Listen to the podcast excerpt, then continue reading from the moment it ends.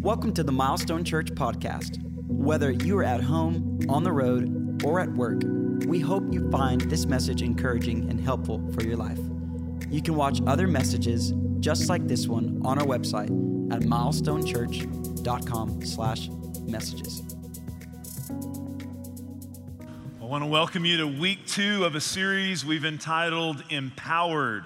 Want to welcome those here at our Keller campus, those maybe watching online. Let's welcome all those that are joining us today, maybe in a video venue or watching this message later. I'm going to ask if you have your Bibles this week to turn to Acts chapter 8. I'll be starting in verse 9, telling you a little bit of the story of what's going on there in the book of Acts in Acts chapter 8. But we started off this series last week with an anchor verse. It's a verse that is very significant in Scripture because before Jesus ascends to heaven, he tells those listening to him something very important and gives them some instruction. And he tells them to go wait in Jerusalem, but he tells them why. He says, Go wait for this power that's going to come upon you through the person of the Holy Spirit. And he tells them why, so that you might be my witnesses. That's why we've called this series Empowered. I think all of us face moments in life where we could use a little more power. We could use something outside of ourselves. We walk into circumstances or situations and we're a little apprehensive or we're anxious or we're worried and we don't know where to find the power outside of us. Jesus says, I have power available. It's the third person of the Trinity. The Holy Spirit is available to empower you. We're living that verse right now, by the way empowered power to be witnesses. We've had a great week here, here at Milestone Church. It's just amazing. You may hear little snippets of different things happening, but I think it's my job sometimes from the larger vantage point to show you the whole picture. Just this week, we had 101 last Sunday. We had almost 100 people.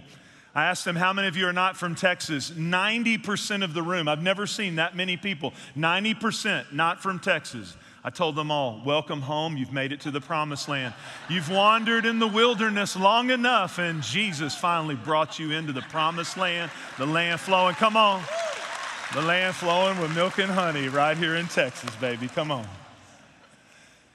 Several people in that class gave their heart and life to Jesus Christ. Come on, isn't that that's a celebration? We then had Summer Splash. Come on, ladies. How many of you enjoyed Summer Splash? Summer Splash, we had 41 ladies raise their hand, accept Christ, go out, and we had several go to a tent that we had that just said, How can we help you? And I heard there were 20 ladies showed up right afterwards just to receive prayer and help and connection. I want you to know we're seeing God do amazing things. I think a lot of times I feel that it's my responsibility to tell you too that this is, this is not just every day. This is not just normal. I heard one of my favorite stories from the week is we sent 250 middle schoolers. And I got this picture right here that I received on one of our text threads. 55 middle school students gave their heart and life to Jesus Christ. Come on. That's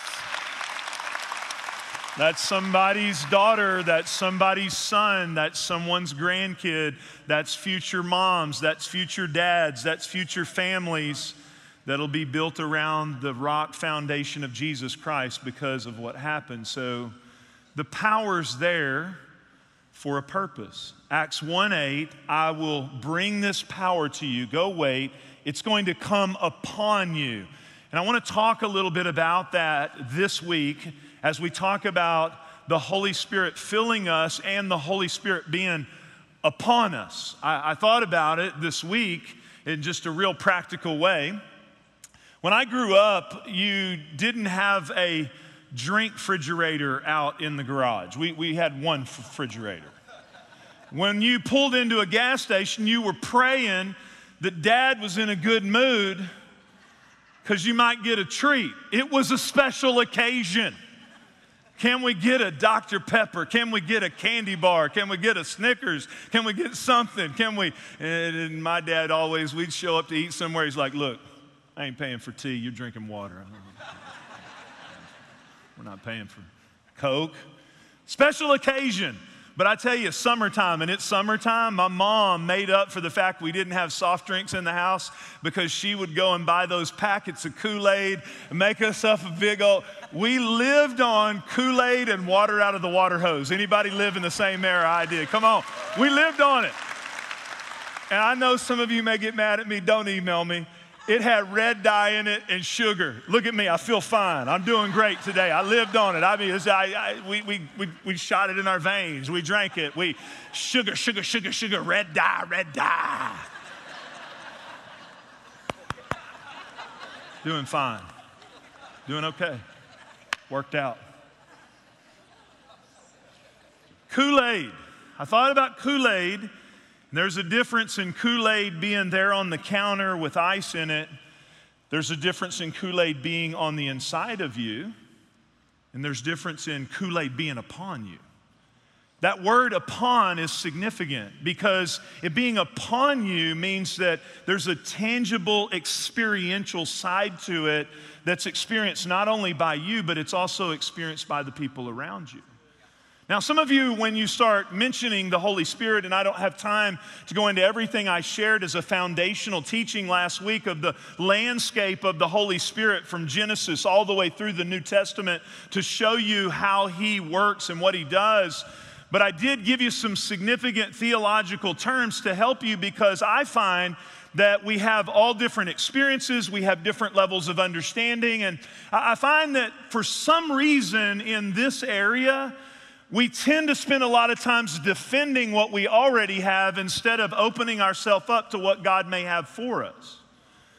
So, to set you at ease for a minute, you don't have to defend anything. There's a landscape of theological terms that show us the progressive nature by which the Holy Spirit works with us as individuals. We talked about it last week in a chart justification. See, the Holy Spirit has to be the one that leads you to the understanding of Jesus. We saw it last week in Jesus' farewell discourse in the book of John. That you do not know truth until the Holy Spirit reveals truth to you. I know you've had someone in your life, they're headed the wrong way. You know they're headed the wrong way. You can see it so clearly but they are blind because the God of this age blinds us, lies to us, and deceives us. And our only hope is that the Holy Spirit reveals truth to them. But when they see that revelation of who Jesus is and they say yes to Him, they surrender to Him. Maybe some of you are at that step with the Holy Spirit. You've been playing games a little. You've been kind of here, there, one foot in, one foot out. And you need to just say, you know what, Jesus, through the power of your Spirit, I'm giving it all to you. I'm fully surrendering myself to you. You know, you know it in your heart whether you've gone all in or not. And you say, I'm all in. Well, in that moment, the Holy Spirit comes. He regenerates us. He makes all things new. We literally become a new creation. He stamps us, He seals us. He says to every devil in hell, That one's mine. That one's mine. That will always be one of my children right there. They will be led by my spirit. Why? As the Bible says, we are his sons and daughters, justified. Very important step. I told you, though, in this series, I want to talk a little bit more about beyond just that step.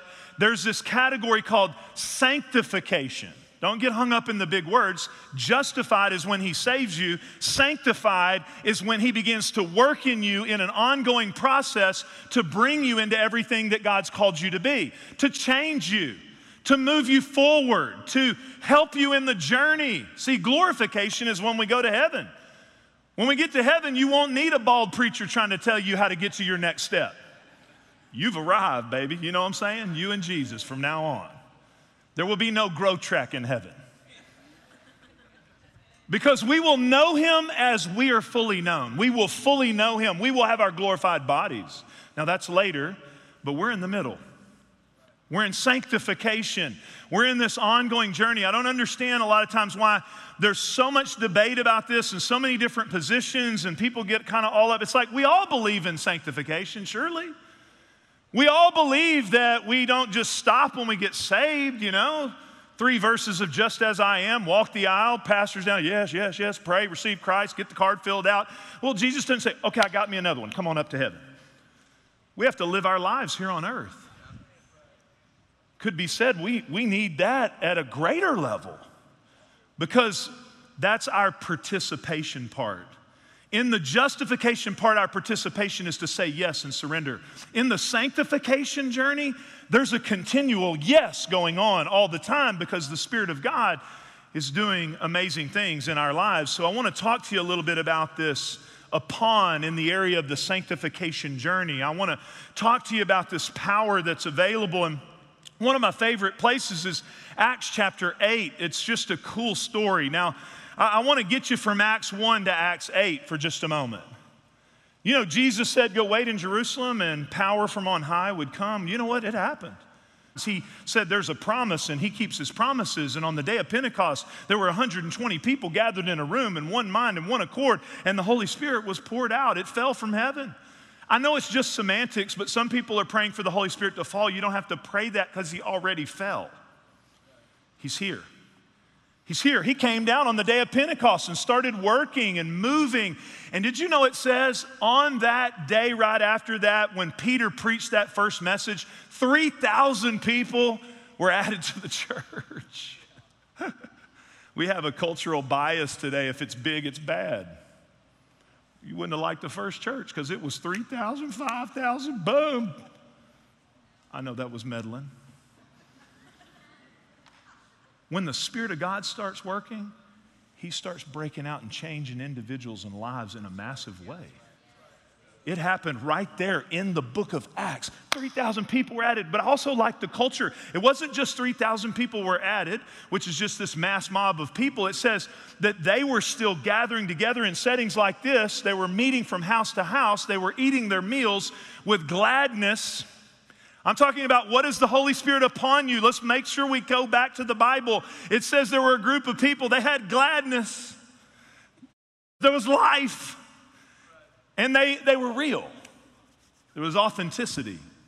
I believe when the Holy Spirit is present in a home, when the Holy Spirit is present in a church, when the Holy Spirit shows up, there's gladness. Doesn't mean we don't have any problems, but we have joy because we know the one who's in control of it all.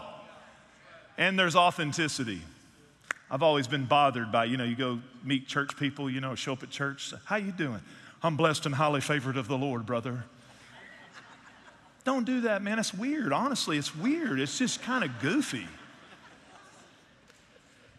Well, what about real? That's what was happening. And it says God was adding to their number daily those who were being saved. Daily. Power for a purpose. We then see, though, because there's this growth happening, and for all of you organizational people out there, come on, all of you that everything's got to kind of be in order, you're in the Bible too. There had to be some strategic people because all these people are being added, and if we're going to take care of them, we've got to make some adjustments. So in Acts 6, they have to say, We need you guys to do this, and we need you guys to do this, and we need you guys to do this. And they separated some people out to take care of some people in a different way and to help with feeding people and taking care of certain practical things. In that group was a guy named Philip in that group. And I love this part of the story because this guy, Philip, he starts out waiting tables. And now, when we get to Acts chapter 8, he's preaching the message. We have such a microwave culture a lot of times. I meet young people all the time. It's like, well, I want to do that. Why don't you start with being faithful with what you've already been given? Then the Holy Spirit will work. Start waiting tables and start serving people and get the heart. And maybe if you prove yourself faithful, He might let you, or you might just get real good at that and help a whole lot of other people do that. But look, I love this part of the story because Philip doesn't start with what we see in Acts chapter 8, because what happens in Acts chapter 8 would have made headlines because it was a big moment. He goes to Samaria, he goes there and he starts preaching Jesus. He's preaching the same Jesus with all the experiences he's had as we've seen things happen, and he starts preaching to people. And I want to pick up the story for just a minute and let you see what happens. It says, Now, for some time, a man named Simon had practiced sorcery in the city, amazed all the people of Samaria. So there's this guy, Simon. When Philip shows up to preach, there's this guy who has New Age philosophy, some kind of, of, of belief in this alternate power, demonic, really demonic, it's present in the earth today. And, and I love what happens here. This guy is, they look at him and they boasted that he was someone great, and all the people, both high and low, gave him their attention and exclaimed, This man is rightly called the great power of God. I, I want to encourage you with something that if you don't understand the experiential power, present, working nature of the Holy Spirit, if it's not in a culture, people will look for power somewhere else. Young people today will not be reached just by intellectual, cerebral, intellectual understanding of God. They have to experience Him. They have to see 55 of their friends get saved. They, it can't be just eh, don't do this and, and don't do that and stop this and don't drink, smoke, chew, or date any girls that do. Can I encourage some of you parents with something? This is, this is so important. I'm so thankful in my early 20s, I got exposed to not just the Spirit of God that saves you, but the Spirit of God that empowers you because I want to tell you what will help your children. Yes, there are times to say no, but give them a bigger yes. Give them a bigger yes. Don't say, don't mess around with the devil. Show them there's more power than the devil. Philip knew how to do that. He understood there's greater power. They're calling him the great power of God. They followed him because he had amazed them for a long time with his sorcery. But when they believed Philip as he proclaimed the good news of the kingdom of God in the name of Jesus Christ, they were baptized, both men and women. Simon himself believed. He's like, they think I got power. That's a whole lot of different power than what I got. And he was baptized, and he followed Philip everywhere, astonished by the great signs and miracles he saw. But when the apostles in Jerusalem heard that Samaria had accepted the word of God, they sent Peter and John to Samaria. When they arrived, they prayed for the new believers there that they might receive the Holy Spirit.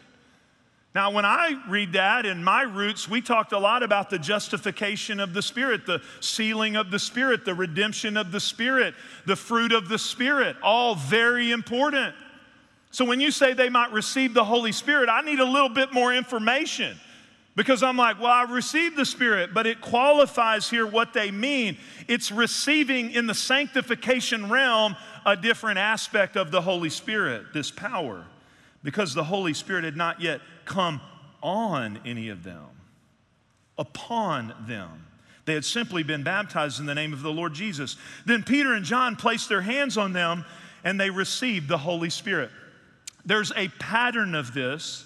I truly believe the greatest pattern is the disciples themselves. In John 20, Jesus breathed on them. I don't know what happens when Jesus breathes on you and says, Receive the Holy Spirit, but it's got to be powerful. Jesus breathes on them, but he still tells them before he ascends to go wait in Jerusalem for power from on high. And there's no denying that that's when the Holy Spirit comes down. And people are like, were they saved in John 20? Were they justified in John 20? Or were they justified at Pentecost? In the scope of what I'm trying to describe to you, it's not really a relevant discussion because in Acts 4, they're in trouble. They're, they're out there on a limb where God is. You ever been out there? I'm talking about where you don't have time to debate with people about intellectual understandings and defend what you already know. This is why the topic I'm preaching on has a whole different understanding, even outside of America, because they don't have themselves to depend on so many times. They're out there, man, and the, the city's upset, the rulers are upset with them. You got to stop talking about this Jesus. And I'm going to tell you, they get out in that place, but they know where to go for power.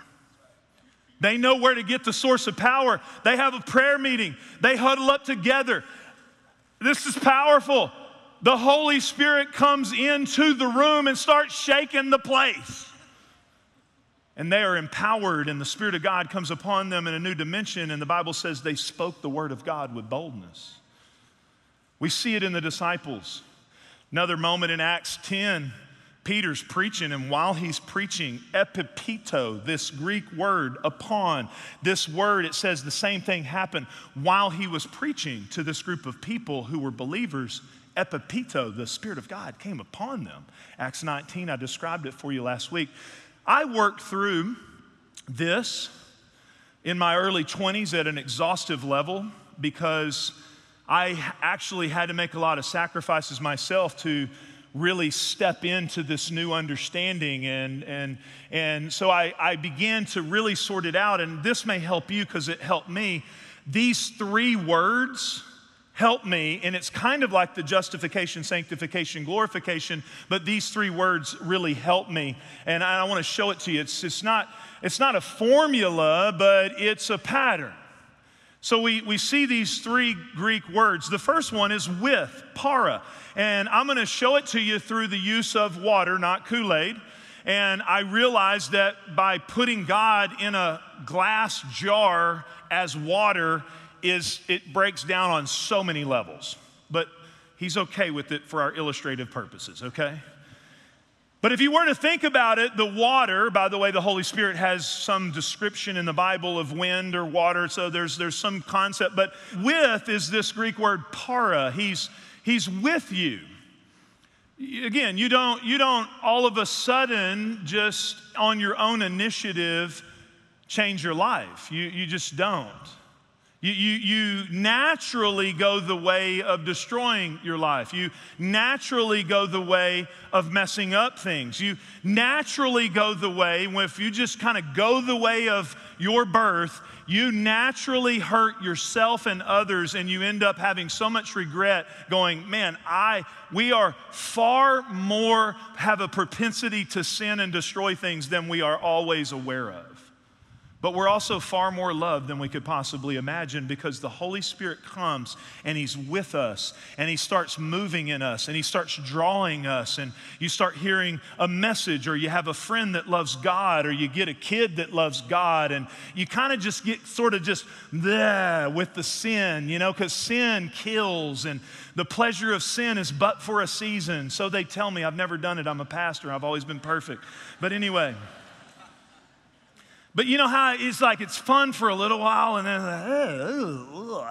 and then we don't know what to do. Enter the Holy Spirit. He starts going, hey, there's a better way. There's a better way with us. And then on the moment we surrender our lives to Christ and we say yes to Jesus, He comes in us, the Greek word en. He comes in to redeem us, to change us, to fill us.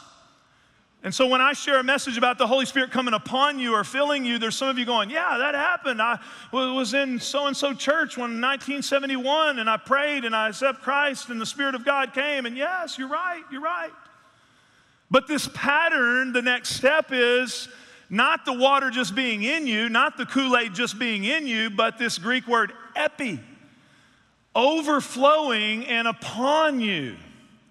This experiential side, this tangible side, this, this atmosphere changing side, this, this power side that's not just inside of you, but comes out and upon you.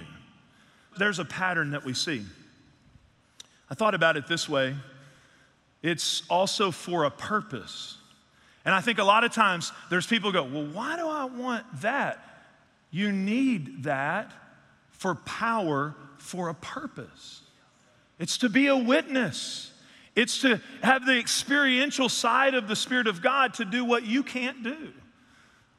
I ran a half marathon, 40 years old, just under 40 years old. My sister said, Jeff, I want you to do this. I couldn't tell her no. And I wanted to tell her no, but I said yes.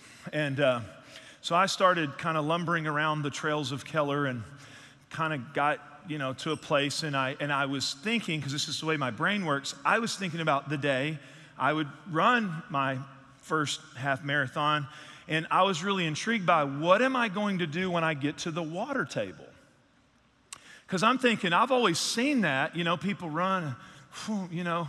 And so she set me up. I had a little fanny pack, I had two goo packs in there, ate them both in the first mile. But anyway, uh, I'm like, I'm going to need this. Uh, and so,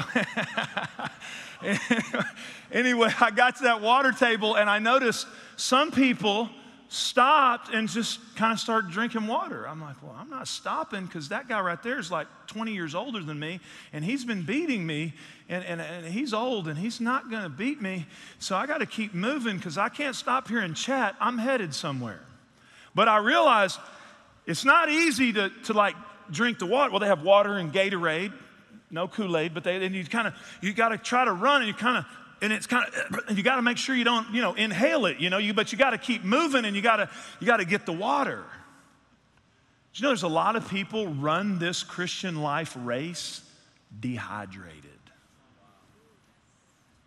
My son ran half marathon. He got dehydrated, fell in the ditch, had a heat stroke, literally did. Like a week later, he was wearing my finisher shirt on the couch. But don't, don't tell him I said that. If he, he don't tell him anyway. But I see a lot of people just, we're just going to work till Jesus comes. To do it for Jesus. But it's so dry. there's no life on you. There's no gladness. There's no sincerity of heart because you're just rah, rah, rah, You can even take the word. Did you know the letter can kill, but the spirit in the word gives life to it? We're not the word. But you're so mean. You have no life. You may make it to the end, but you're going to die in the process. The water's there as you're running to give you power, to give you life. Did you know? I, I grew up in a church, man, we were running, but it was real dry. We were running, but it was real dry. Went and hung out with the people at Brandy's church. They knew about water. Only problem was they started running. They saw the water because, man, it's refreshing. It's a great place. It's a lot better than trying to keep running that thing. And they just lay up in there and just drink the water. One guy's underneath there. Hey, y'all got a Gatorade?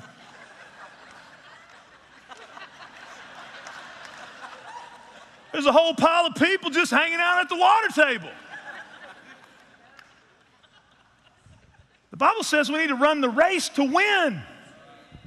There's, there's kingdom purpose ahead of us. We need it to fulfill that purpose. I've preached on this before, but I've never been this simplistic. But I believe, remember, I started the year with grow as our theme. And I believe we're fairly underdeveloped in this area. So I'm going to be very methodical for a moment and very simplistic to talk to you about the epi. How, how does that happen, actually, Pastor? What are you talking about? What does that really look like? And I want you to see it, and I want to be very simplistic for a minute on how it happens. Number one, you have to believe. You have to believe it.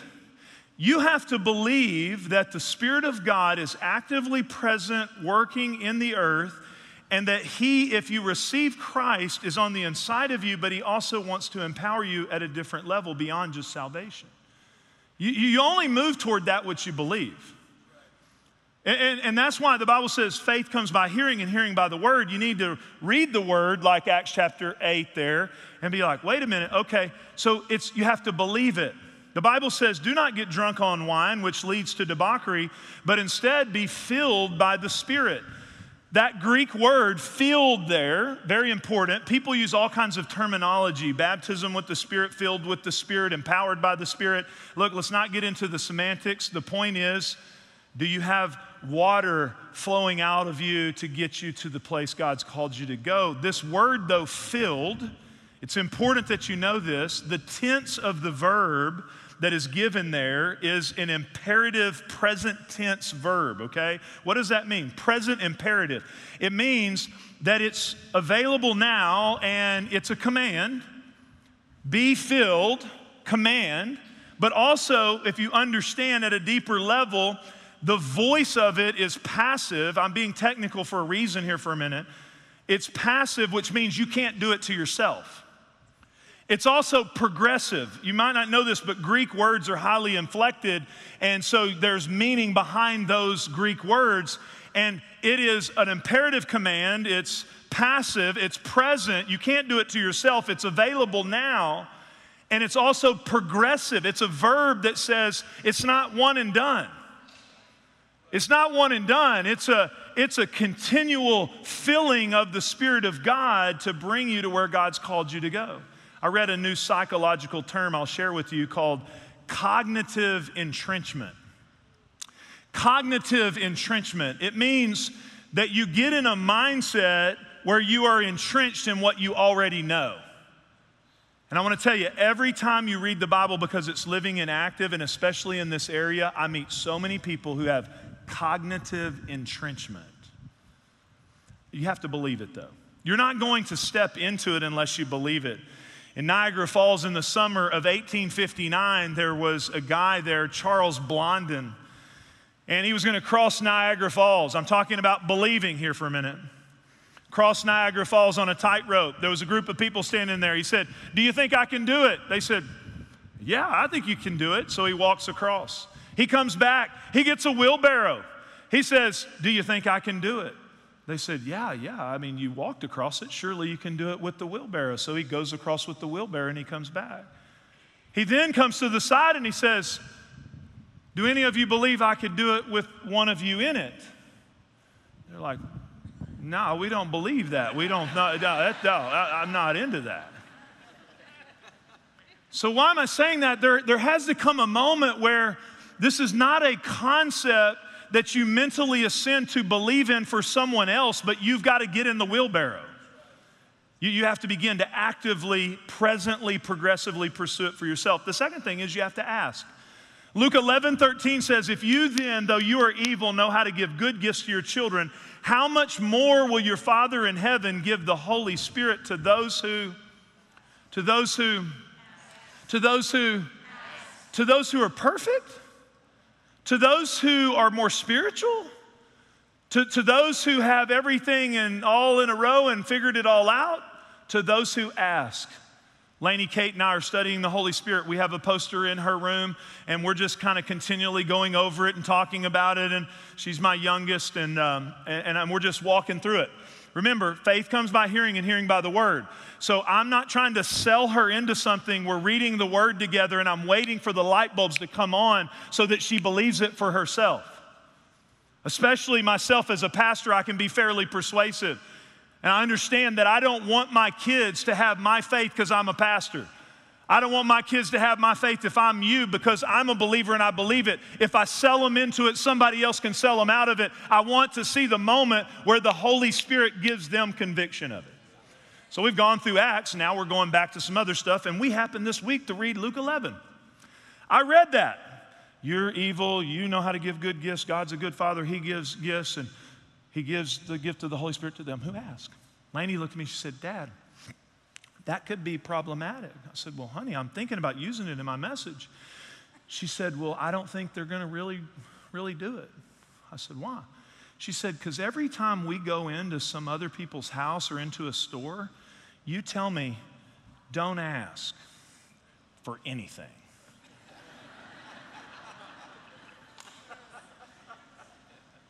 don't ask. Look fully empowered and equipped. Look like you have overflow. Look like you have abundance. If they ask you, they don't I don't want them to give you anything, so don't look needy. It's their stuff. We're not beggars, okay? Walk in. And you know, they'll be like, You want some cake? I don't like cake. You do like cake, but don't don't ask. and I realized, I thought, sometimes, you know, through children, that's why Jesus let the little children come around, because sometimes they make it so simple we sometimes feel like, wait a minute, isn't God solving some global thing right now? Like, isn't God, wait a minute, would that be presumptuous? Would that be prideful? Would that be negative to ask? Not if He told you to. Not if He told you to ask Him for power. The third thing is receive. We're not great at receiving. So there has to come a moment where you receive. And here's what happens a lot of times I see it in justification, in salvation. I see a lot of times. You're like, well, if that's so simple, there's the Spirit of God and He wants to fill us and He wants to empower us and be there for us and the Kool Aid come out upon us and all of it. It's like, why is it so rare that we actually do it? Well, I think what happens is either you don't know about it or even in a moment where you ask, just like with justification, the enemy's a liar. So he'll come and say, Well, that's not real. That didn't happen. That was just in a service or that was something. I've seen it so many times when people get saved. I always try to tell new Christians, you're going to be driving down the road in two weeks, and the enemy's going to come to you and say, That wasn't real. And that's why we don't base our receiving on us, we base it on the good Father who promised it to us. And it gives us confidence that, wait a minute, no, wait a minute. I asked, He said He would give it, I've received it, and now we believe God for the out. This is how everything in the kingdom works. We then believe that God's at work, and then we begin to see the results of what He's already done. I want to pray for you, but I want to give you another analogy so you think about this power, because I want to inspire you to pursue it.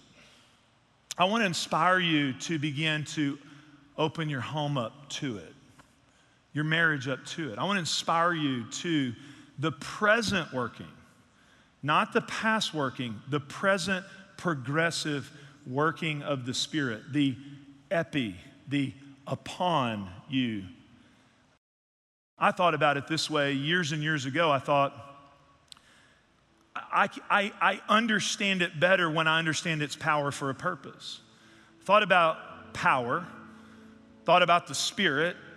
Sometimes, like I said, we use water. There's also the Spirit is described as wind. The Old Testament word ruach.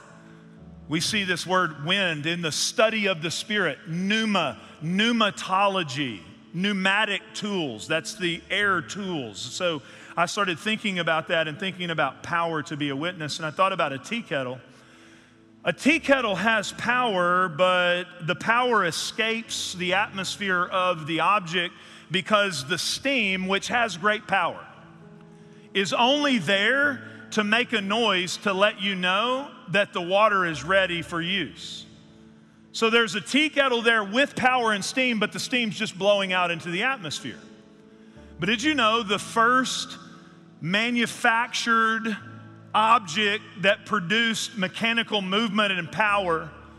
You had the water wheel, but the train contained, the steam engine contained a piston which moves the train down the tracks. Did you know the same steam that's in a kettle that just blows out there is the same harness power that can drive a locomotive up a mountain with several cars behind it? here's what I'm trying to tell you. Think a lot of people dismiss this because they think it's just a lot of hot air. It's like, is that just to kind of excite your services? Or is that just kind of like, is that just you have something special? You have more hot air than I do? Don't ever forget this. Jesus said, I want you to get this power upon you to be my witnesses. Can I encourage you? It's not based on your personality or even all your parenting techniques or your marriage knowledge that makes. Remember, the Spirit of God can do stuff that you can't ever figure out or control. It's power for a purpose to move that engine down the tracks into God's purpose. I'm going to ask if you would to stand on your feet with me. I want you to bow your heads. I'm going to ask no one to move around for just a moment if you would. We're to, we're to be out in plenty of time, but just, just for a moment, I think if you would just bow your heads, I want to. I want to lead you in a process here of what I believe the Spirit of God wants to, to do maybe in some of your hearts and lives. I, I believe there's someone listening to me, maybe online or by video or here in the room. You're in that category where the Spirit of God's been drawing you, He's been working on you. It's kind of like everywhere you turn, you're running into God. Well, the Spirit of God, He knows you. There's a verse that I'm very intrigued by in the Old Testament. It says, The righteous are bold as a lion, but the wicked run when no one's pursuing. So, what our natural nature is when we encounter a perfect God and we know we're imperfect is to try to run away from Him. But I want to encourage you the Spirit of God, when He begins to pursue you, you start running into Him in multiple different places. And maybe you've been in that boat where He's just been working in your heart. You've, you've felt even a, a desire that you've never felt before to give yourself to Jesus in a new way, to give your heart to God. That's God working in your heart. The enemy's never going to do that. So you're at that step, and I just want to encourage you. It's the greatest decision you'll ever make to say, Jesus, here I am. Holy Spirit, thank you for drawing me. I recognize all of the things I've done in and of my own self, but I believe you died for me. You rose from the dead, Jesus. And I just give it all to you. I, I just give it all to you. I, I, don't even know what that means, but I, I just give it all to you. Give you my life. You prayed that prayer, the Spirit of God comes inside of you. He starts doing the work. He'll change you. I want to encourage you to tell somebody, maybe at the end of the service or come forward. You need to tell someone that can help you now start the sanctification journey, start the growth journey. Second of all, there's some of you say, I know I'm saved. I know if I died right now, I'd go to heaven, but I didn't know there was this power available. Well, we, we just saw it. You have to believe it's available, you have to ask. So, right there in your heart, just ask Holy Spirit, empower me, fill me, come upon me, strengthen me. Give me the power that I need in my business, in my home, in my life, in my family to be your witness. I want you to be an active, present part of my life. I don't want to push you out, I don't want to dismiss you. I receive it today. And I believe I'm going to see the workings of that in my heart and life because you promised it and you are real. In Jesus' name. Thanks for listening to this week's message. If there's anything we can do to help you in your walk with Jesus, please don't hesitate to reach out through our website at milestonechurch.com. And if you found this podcast helpful, leave a review on the podcast app or your favorite podcast platform. We hope you have a great week.